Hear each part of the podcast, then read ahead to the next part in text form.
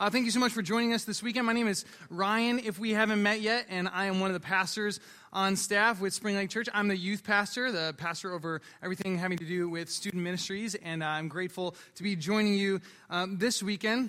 Uh, I just want to jump in and, uh, and remind you that in 2006, uh, Hollywood upped its game. It raised the bar of excellence when it comes to cinema by releasing a little number called Nacho Libre.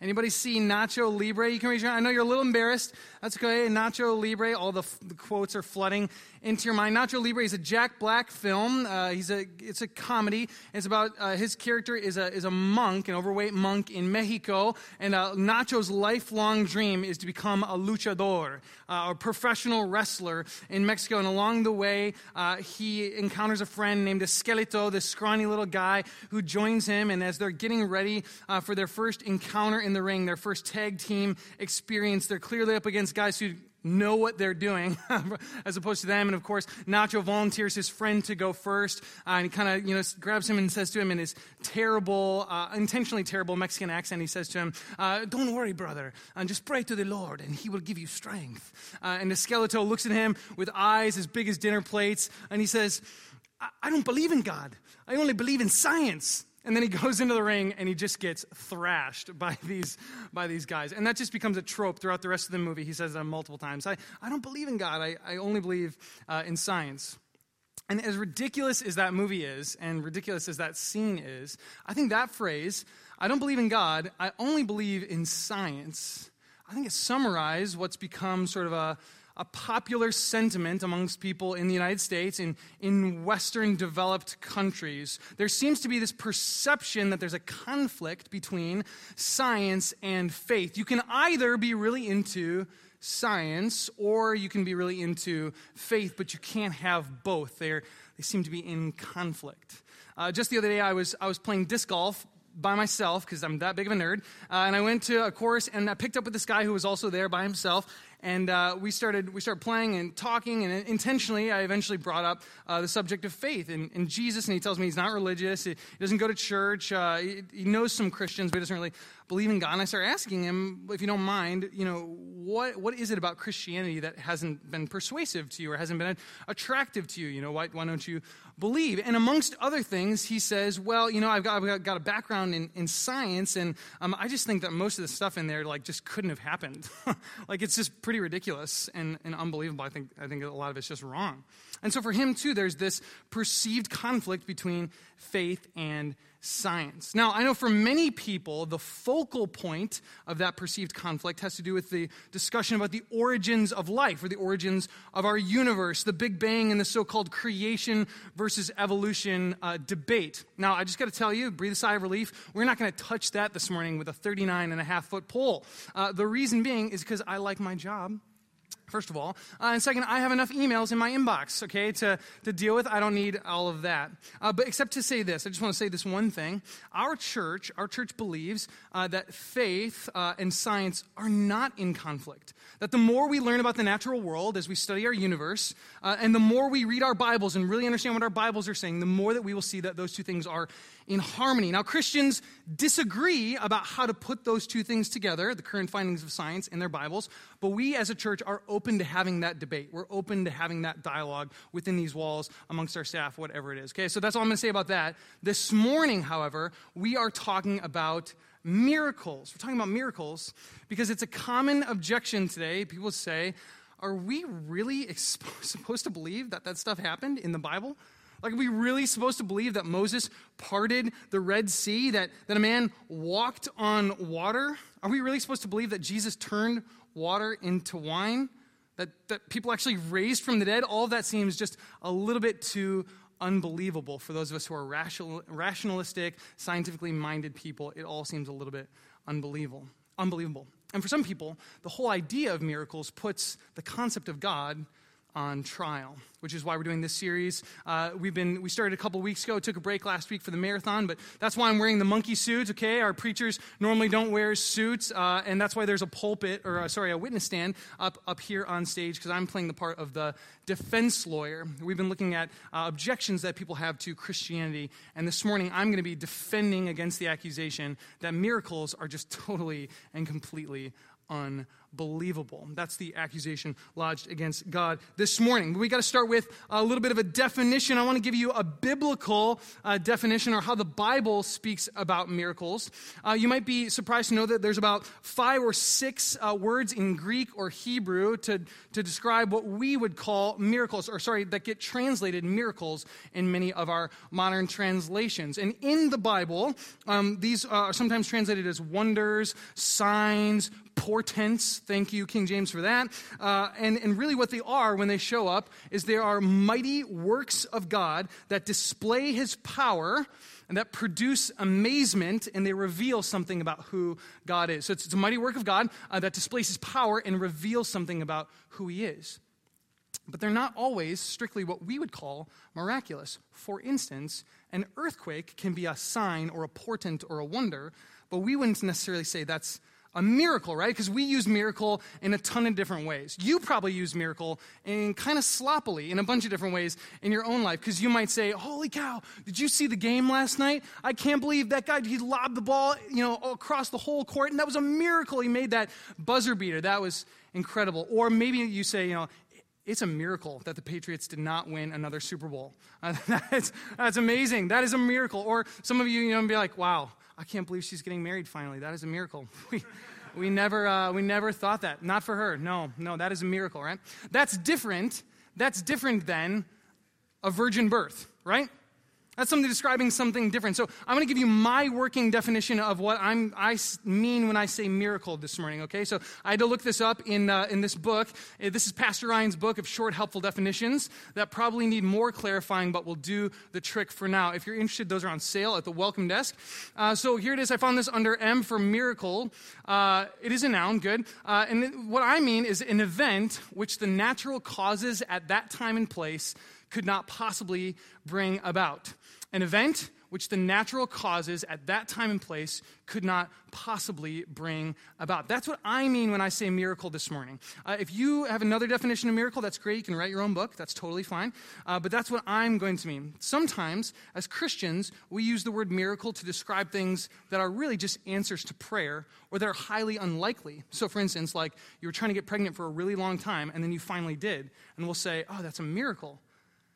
Well, n- not really, right? Because it happened through natural means, unless it's a, a virgin birth, right? And we might say it's an answer to prayer. It was unlikely, and we're thankful to God for it, but that's not the way I'm going to be using the word miracle this morning. I'm going to be talking about something that the natural causes at the time and place could not possibly have brought about. Okay, so I'm going to give us four myths about miracles this morning. Four myths about miracles this morning. Number one, myth number one you can follow along in the programs if you grabbed one on your way in. Myth number one is this that miracles break the laws of nature. Miracles break the laws of nature. Now, at first, you look at that and you say, wait a second, that sounds that sounds right. And it, it does, except I have a problem with the word break. Because most people, when they use this phrase, or if they say that, well, miracles, uh, they break the laws of nature, what they mean is that miracles are impossible because we know how the universe operates, uh, and, and they would break what we know to be true about the universe. So they are, therefore, impossible. But if you have a, any kind of a science background, you know what laws of nature or the scientific laws are. They are descriptions of an aspect of our known universe based on repeated observation. So we see something happen over and over and over and over and over and over and over again in our universe, and it always happens the same way, and we, we observe that, and then we say, oh, well, that's how that works, and then we call that a law, right? So we see over and over and over again. If I take a ball and I drop it, it falls to the ground, that's called Gravity. Okay, you're still awake. That's good. Uh, that's called gravity. If someone steps out of a boat onto the water, they will do what? They will sink. Yes, that's right. That's density and gravity all over kind of combined together, right? We know that that is how the universe works. If someone dies, they do not come back from the dead. We know that that's true. That's how our universe operates. So those are like scientific laws. But listen to this laws of science or laws of nature are not a description about what is possible in our universe. Okay? They're not trying to say what is possible or what is impossible in our universe, to make a statement about what is possible in our universe, is not science. That is in the realm of philosophy, what we call metaphysics. Okay, so to make a description about the world that says someone could never float on water or walk on water, people cannot, it is impossible for people to come back from the dead, is a statement about metaphysics or the makeup of our universe. Think about it from another way. Uh, another angle is that natural laws predict what will happen without intervening supernatural causes. So, natural laws predict what's going to happen. Uh, if there are no intervening supernatural causes. I'll give you a, a for instance, or an analogy. Uh, there's something that happens six days a week at my house. Maybe it happens at your house. Uh, someone comes and they walk, for some reason, not up my driveway, but across my yard. Okay? I don't know what it is. And then they go up to my mailbox and they put some mail in my mailbox. Do you guys have that happen to you as well? Yeah, yeah, the mail comes, right? six days a week. In fact, there's some like slogan about coming, whether there's hail or sleet or snow. The mail comes every, every week, right? Six days a week. That's a law, right? We can predict it. Unless there's a freak snowstorm in April, okay? I don't know about you. I did not get my mail that, that Saturday morning. And I'm like, where's the mail, right? Right? Okay, that's, that's a law. We can predict what's going to happen. But in that case, it, it didn't happen because there was an intervening cause. So the laws of nature or the laws of science predict what's going to happen in the natural world unless there are uh, intervening causes. Um, and so I think instead we ought to think uh, not of miracles breaking the laws of nature, but that miracles are an exception to the rule. That miracles are an exception to the rule. The, the laws of nature describe the way things normally work, uh, but sometimes there can be exceptions. And the reason we can believe that as Christians, if you're a Christian, is that we believe that God is the creator and sustainer of all the natural world, of the universe. So the reason things are working the way they do, the reason we have gravity, the reason the planets are orbiting the way they are, is because God has said that they're going to do that. God is making all of that happen. And so if God wants to just do something different from time to time, He's, he's finding he can do that. He's not breaking some sort of law. He's uh, just doing an exception to the rule. He's operating in a different way. Uh, so it is, in fact, a myth that uh, miracles break the laws of nature and are therefore impossible. Myth number two you have to give up science to believe in miracles. Myth number two is you have to give up science to believe in miracles. Imagine with me for a second that you have a friend uh, who has been diagnosed with cancer. They have a, a brain tumor and it's inoperable, and the doctor says they've got weeks to live. And so they go home and are mourning, and yet they decide they're going to go to a prayer meeting at a church. They show up at a church, some people lay hands on them, and they ask for healing, and this person goes away from that prayer meeting feeling like something has changed. I don't know, maybe, maybe something's different. So they go back to their doctor and they have a bunch of tests run, and the doctors are astounded to find that they can't find the cancer. The lump is gone, the tumor is gone, and they don't know how to explain it. Now, you and I, if you're a follower of Jesus, we would say, that's a miracle. That's amazing. Praise God. But to some people, who are not quite convinced of there being a God, they would say to cry miracle, to cry God, is to give up on a really cool puzzle. Like instead, what if we what if we just kept asking, well, how did this person's body um, heal itself, or what happened to the cancer, or what mistakes were there? They would say, like, if you just say, eh, this looks a little, little mysterious, let's just call it God. Let's not like ask any more questions. Let's not do any more tests. Let's just call it a miracle. They would say, well, you're giving up. You're giving up on science. I would say, no, not necessarily, because if that was me, I would want to go have a bunch of tests done to make sure, you know, that the tumor is gone and to rule out the possibility that maybe, maybe it was uh, something that happened through natural causes. Interestingly enough, uh, I told that story when I was in, teaching in Bellevue, and a guy comes up to me, a doctor comes up to me after one of the services, and he says, that very thing happened to me. And he told me the story of this lady who got cured or got healed. It was amazing. Um, so if there's not a, a natural explanation, then it would make sense to look for supernatural explanations, right? And we think about Jesus' resurrection from the dead. As Christians, that's what we celebrate every Easter that Jesus died and that he came back to life. Now, as a, uh, as a historian, if, you, if you're a historian or if you study that stuff, there are some basic facts that you have to wrap your mind around. And people for years have tried to come up with natural explanations for what happened at Easter. Maybe Jesus uh, swooned, right? Maybe he like he just fainted. Maybe he didn't actually die. Maybe Jesus had a twin. All of those come out every year on the Discovery Channel, or sorry, on the, on the History Channel. They kind of replay those over and over again. But the most honest atheist scholars in the New Testament, the most honest secular historians will tell you we don't have a good natural explanation for what happened to Jesus. He died, we think, and then people saw him later. right? And so we don't have a good natural explanation. And so it makes sense to me to say, in light of there not being any natural explanations, doesn't it make sense to say maybe something supernatural happened? Uh, to me, if you uh, confine yourself to saying, no, no, no, we got to stick to the natural cause and effect, well, you're a little bit like um, this story of a policeman. Maybe you've heard this story. He's driving along and uh, on, on, his route, and he sees this guy under a, a street lamp. I'm just scrambling around on the ground. And, uh, and so he stops his car and he gets out and he walks over to the guy and he says, Sir, um, can, I, can I help you? And the, the guy's scrambling around. He says, I, I, can't find my keys. I can't find my keys. I can't find my keys. And so the policeman does what, what you would do. He gets down on the ground and he starts looking around as well. And after about five minutes of searching, he says to the guy, uh, Sir, are, are you sure this is where you dropped your keys? And the guy looks at him like he has an eye in the middle of his forehead and he says, No, but this is where the light is. Right? I dropped them in the park, but this is where the light is. Now, science, science is a beautiful, bright light shining explanation on natural causes and effects. That's what science is determined to do, or that's what it's designed to do, I mean. It's designed to, to explain the natural causes and effects in the world, but science cannot tell us anything about whether or not there is a supernatural realm, whether there's anything outside the supernatural world, right? Science can't tell us anything, or sorry, outside the natural world. Science can't tell us if there's anything outside of the light. And so if we have an event, something that happens, and there is no natural explanation, we can't find the keys anywhere inside the light, doesn't it make sense to look outside the light, outside the street lamp, and say, maybe there is a God, maybe there is a supernatural realm out there. Maybe I don't know everything. See, in order to give, in order to believe in miracles, you don't have to give up on science, but you do have to give up on naturalism, which is the worldview that says that nothing exists outside of the light. Nothing exists outside of what we can study through science. And again, I think that's a little bit narrow minded. It, it, screens out a whole lot of other things. Now, what I find is a lot of people will have uh, that kind of naturalistic worldview. All there is is the natural world until something happens in their life uh, that they can't explain until they, they experience something that is inexplicable uh, by natural cause and effect. And I wonder if we just went around the room and we asked some of you, I wonder the stories you could tell about the answers to prayer or the miracles that you've seen uh, in your life. I mean, I've. I got to preach this message a couple times in Bellevue, and I had people coming up to me and telling me all sorts of awesome, awesome stories.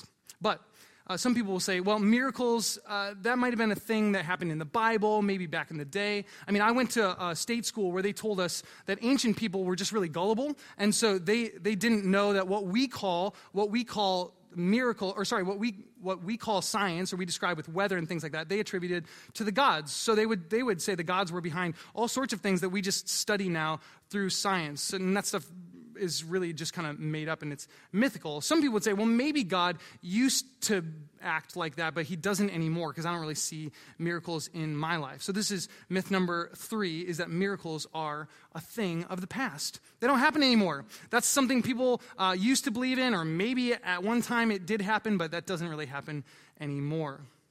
Well, Craig Keener, who is a New Testament scholar, uh, would beg to differ. He spent about two years traveling all over the world interviewing people who had supposedly had experiences of the miraculous. And you can find his lectures on YouTube uh, where he just talks about people being resurrected from the dead and healed and of all sorts of things. I just want to give uh, him a chance to share a couple stories with you. This first one comes from Baghdad, Iraq. Let's listen to him. One time, there was a, a man who. Um, who came and he said, You know, my wife is in the hospital, and can, can you all do anything for her? And they had a hospital there, but this was a different hospital she was in. So the doctor said, Okay, well, send him to the vicar. So they, they sent him to the, uh, the Anglican priest there, who's a charismatic Anglican, and he, he said, Okay, I feel like God is saying, Jesus is going to meet your wife. Uh, she will be all right. And, and as you were going to the hospital, just keep saying over and over again the name of Jesus uh, in, in Arabic. And so th- this Muslim man was just saying the name of Jesus over and over as he went to find his wife in the hospital. When he got to the hospital, the doctor met him at the door and said, I am so sorry. We did everything we could, but your wife has passed away. and he began to weep. And he went in and he, and he, and he embraced the body of his wife. And he was still saying, Jesus, Jesus, Jesus. And then she sat up and said, I'm hungry. he, he went back and told the vicar, and the vicar said, Don't worry, that's happened before. Another account is from Dr. Chauncey Crandall, who's a cardiologist in West Palm Beach.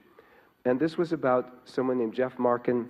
He checked himself into uh, the emergency room, uh, ch- checked himself into the hospital because he had chest pains, collapsed there, uh, and then they tried to revive him in the ER for like 40 minutes, and he, he had no heart activity reported for 40 minutes. And Chauncey Crandall, he was the cardiologist, he was making his rounds elsewhere in the hospital. They called him in to just basically call the card and say that the man was dead. And he came in, they'd followed all the American Heart Association protocols. He said, okay, well, the man is dead. So he pronounced him dead. And then he, he went back to his rounds. And as he was going back to his rounds, he felt the Holy Spirit prompt him to go back and pray for this man. So he went in with another friend, uh, another doctor. the nurse was sponging the body down to get it ready for the morgue. And he laid, he laid his hand on the man's head and said, Father, if you want this man to have another chance to know you, I pray that you'll raise him from the dead. Turned to his colleagues, said, Shock him with a paddle one more time. Now, this was the appropriate thing to do. I mean, if you're a doctor, you have medical means, you, you should make use of those medical means that are available to you. That's God's gift, too. But by itself, the shock shouldn't have done anything to the man. I mean, if he'd been flatlined for 40 minutes, it should have made no difference. The nurse was meanwhile glaring at him like, Dr. Crandall, have you lost your mind? Shocked, shocked him with a paddle, and immediately the man's heartbeat came back to normal. Now, the man, uh, Dr. Crandall told me that the man was not just dead, he was very obviously dead. His extremities had already started turning black from lack of oxygen. And the nurse started screaming, Dr. Crandall, Dr. Crandall, what have you done? Because, of course, you know, Frankenstein's monster. Six minutes with no oxygen, you, you have irreparable brain damage.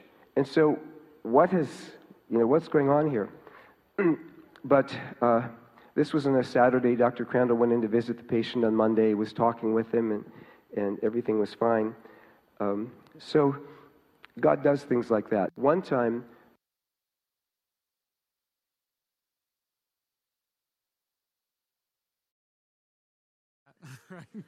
Like, okay, fair enough. Yeah, and so you can, Craig Keener, you can go look up. He's just got hours of, of those stories. Amazing, amazing. Uh, I've shared some of my uh, medical background a little bit before, but um, I, I, was born um, premature and I contracted a staph infection from uh, a, a umbilical artery catheter, an IV, in, in my belly button, and uh, developed a staph infection that ate away parts of my abdominal aorta and uh, parts of my femoral and iliac arteries. And, uh, and my parents were basically told, um, you know, like he's not going to make it. Um, and uh, there was an emergency surgery where they replaced some of my uh, organs with rubber hosing, basically. So I'm kind of a bionic man. Don't worry, I'm okay. Uh, and, and then throughout, throughout the rest of my life, I've had to have updates. I've had to go in and have major cardiovascular surgery where they're replacing these, uh, these rubber tubes with bigger, uh, better rubber tubes. And uh, so it's just part of, part of my life. And I was about 13 or 14.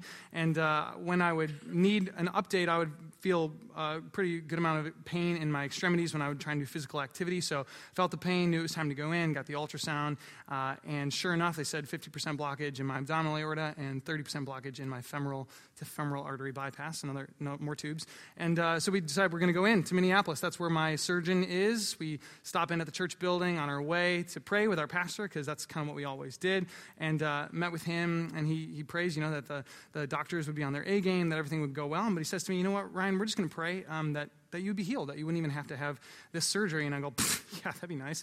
Uh, so we head off to Minneapolis, uh, get there, and it turns out that doctors like to check each other's work. So uh, we had another ultrasound and an angiogram, and we went to the Ronald McDonald House to stay there for the night. That night, my dad gets a phone call from the hospital, and they say to my dad, um, We're not really sure why you're here. Uh, Ryan doesn't have any blockage. Uh, and, and so there's, there's nothing wrong. The blood flow's really great, so you guys can head out. And I'm like, I'm mad. because I knew the pain that I was in, okay? So we came to Minneapolis to get my life fixed so I could play soccer again, okay? So I'm ticked off. Uh, not even knowing how to process this. We go, we go home, and I'm gonna like, you know, who cares what the doctors think? I'm gonna do the Ryan Groshek test. I go out for a jog because I know the pain that I'm in when I go for a run and go for a run for a couple miles and no pain whatsoever. Now, I believe, I believe that I was miraculously healed. And that's amazing. I'm a, I'm a living testimony um, that miracles are not a thing of the past. Now, we could have investigated that further. Sure, we could have done more tests, um, but I, I, th- I, think it really was miraculous. And, and the truth is that people around our world, thousands of people this year, are going to report miracles, are going to report healings, encounters of the supernatural. And if you're here this morning, if you're here and you're a skeptic and you're like, I just, I just don't think any of this is believable, like, let me just say this. If you were to say that every single one of those thousands of experiences are all phony, and you're right and all of those people are wrong, that is incredibly arrogant. It is much more humble to say, maybe I don't know everything, right? Maybe there is a supernatural out there. Maybe there is uh, a God out there. Maybe, I, maybe my worldview is a little bit too small. Friends, I don't think miracles are a thing of the past. And myth number four, our final myth, is this: it's uh, I would just believe. I would believe if I just saw a miracle. I would believe if I just saw a miracle. I remember having conversations about this with my friends in college. What would it take? What would it take for you to believe in God? Uh, and I've heard this in interviews with skeptics, interviews with atheists. What would it take? What would it take to convince you? They almost always say, well, I guess if Jesus like popped up in front of me. Or maybe if we discovered that like the name Jesus was written all over our DNA, or it was written in the sky, or I saw someone, you know, cut in half and come back to life in front of me. They're like, maybe if I just saw a miracle, then I would believe.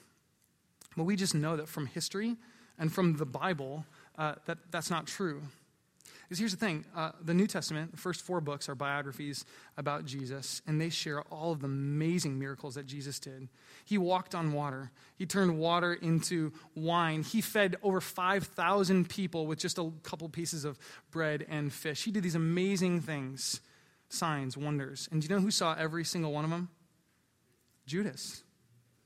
Judas, who ultimately didn't believe in Jesus, ultimately didn't think he was God's son, didn't think he was the Messiah.